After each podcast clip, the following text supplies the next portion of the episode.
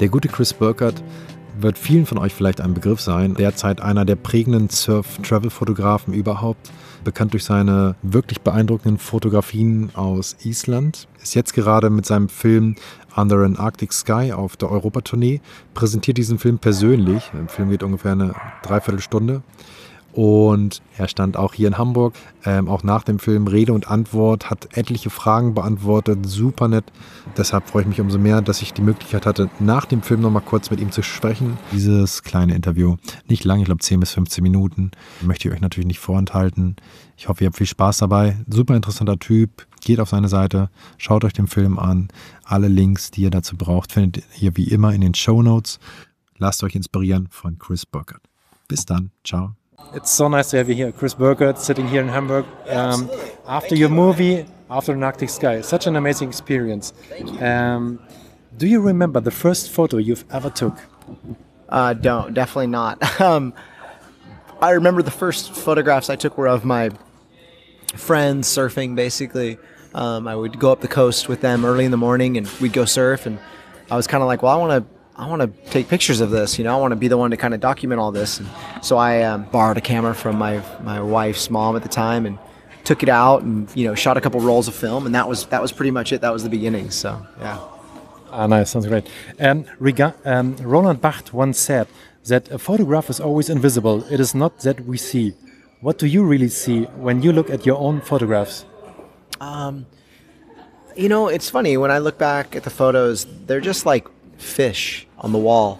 You know, you, you, you catch a fish and you put it on the wall because you want to tell the story about why and when and how you caught it. And so, whenever I see a picture, like I've never been a good writer, I'm not good at journaling. So, a picture to me is this incredible memory. Like, I have a very visual memory. I can remember the feeling, the temperature, the day, everything about it. And so, when I sift through my images, I'm just like, oh, that trip here, that was, you know, yeah, that's that's how honestly I've always seen pictures. So.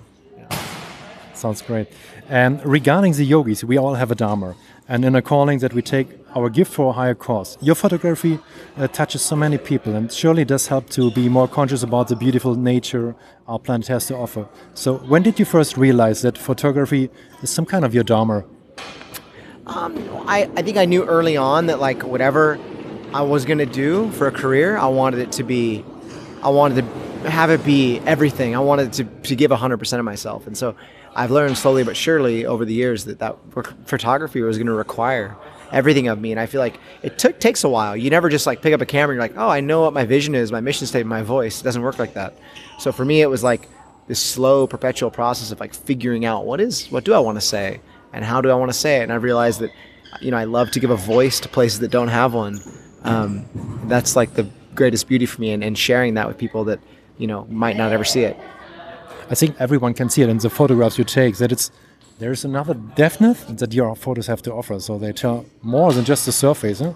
Yeah, I mean that's the goal is that you, you always hope to show more than just what's right in front of you. You know that that's what I meant on stage when I talked about. Um, um, you know, oppor- the opportunity to kind of display um, your surroundings and say, tell people what isn't there. You know, that that to me is like the greatest joy is to is to really transport people to these places. You know.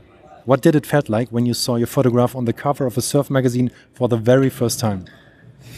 Um, you know, it was a surreal experience because uh, it was something I it was a goal I had always wanted. Wanted. I, it was early on in my career, and I remember like I've had like five or six or seven or eight, maybe more uh, covers of different surf titles and other covers too. You know, probably in the 30, 40, 50, and I still the first one. It was just like I, chills were running down my neck, you know, and my spine, and yeah, I mean, like when I when I when I saw it, I remember that feeling, and it was just like the sense of accomplishment that was so cool. But at the same time, I was kind of like, well, what's what's next, you know, like.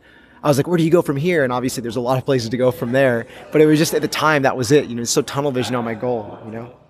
Okay, cool. And when the conditions are perfect, do you prefer to go out with a cam or with a surfboard? Um, you know, to be honest, like I have a deep love for being in the water and surfing and, and body surfing. Mostly, I love body surfing, but I think my passion is greater for photography and the opportunity for me to translate this amazing experience. I've sat through a lot of perfect days, a lot of amazing good days.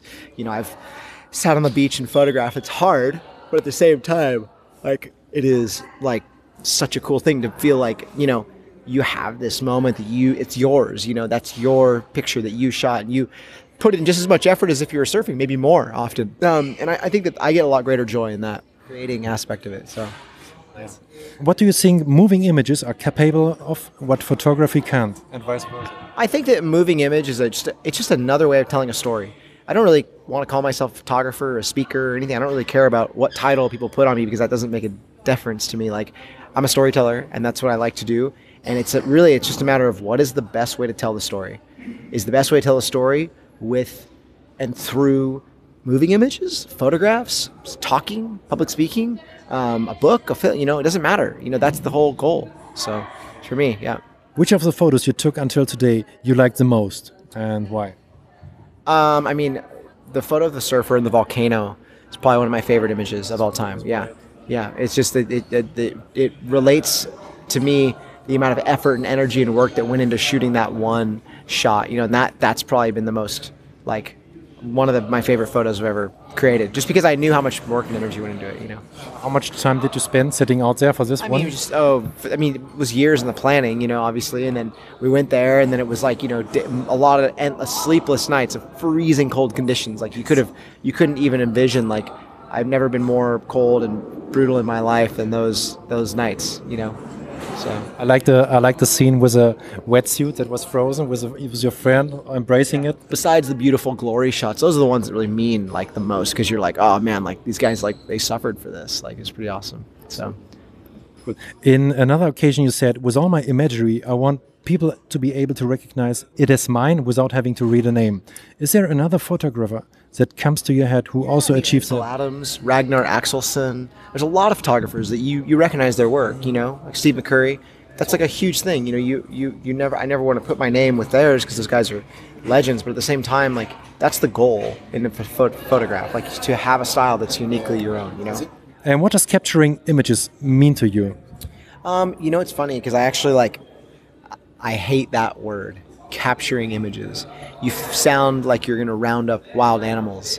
You know, the reality is you don't capture anything, you compose a photograph. And you, you do it with all the care of an orchestra leader who might compose a symphony.